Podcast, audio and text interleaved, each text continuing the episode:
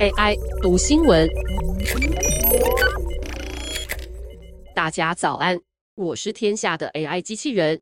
今年美国开始流通一套以美国知名女性作为图案的二十五美分硬币，让黄柳霜成为第一位跃上美国硬币的亚裔美国人。她是谁呢？带你了解。黄柳霜被称为好莱坞第一位华裔美国演员。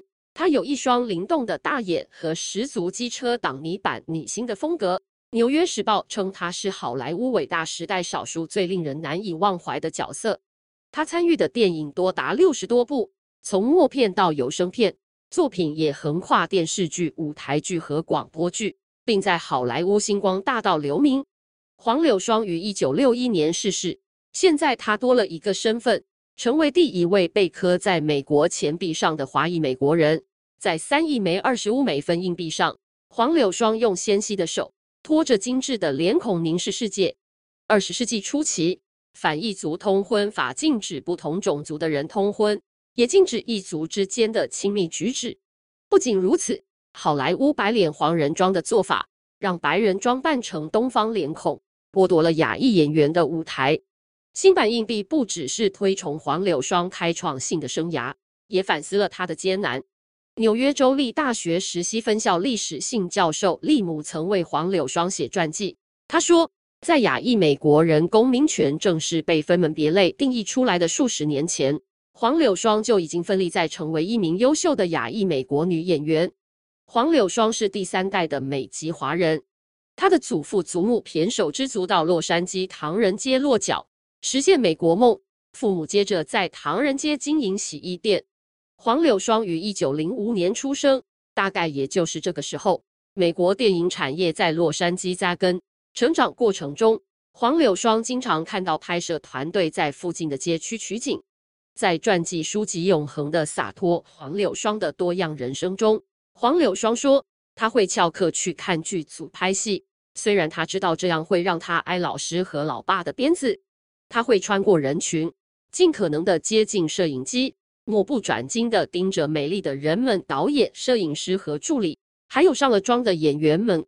黄柳霜决定自己也想成为荧幕中的人，一开始先扮演一些跑龙套的角色，直到十七岁那年主演电影《海狮》。不过，亚裔美国人角色实在太少，他根本没什么戏可以接。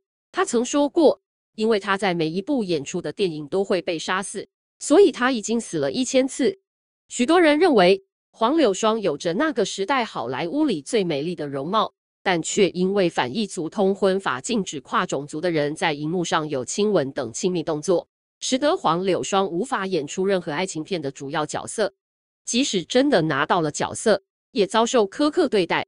在黑白剧情片《龙女》饰演主角的她，只拿到六千美元片酬。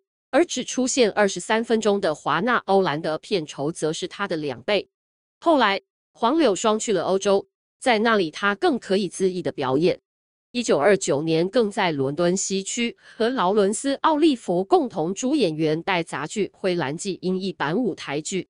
他后来接受《洛杉矶时报》访问时说，自己厌倦了在好莱坞的日子。为什么华人几乎只能用反派形象在荧幕上出现？而且是非常残忍的反派，凶残奸诈，不然就是卑鄙小人。华人才不是那样。隔几年，他再一次争取一个角色，那是美国旅华作家赛珍珠荣获普利兹小说奖作品《大地》改编的电影，讲述中国农民为了生存而斗争的故事，理当让黄柳霜成为不二人选，但他再度被一名白人女演员取代。电影公司最终选择德国女星路易斯·蕾娜化妆扮演华人，蕾娜甚至还凭借这部片拿下奥斯卡金像奖最佳女主角奖。作者宝拉·柳说：“黄柳霜是一个值得被热门标签的代表人物，虽然她的故事比推特问世早了好几十年。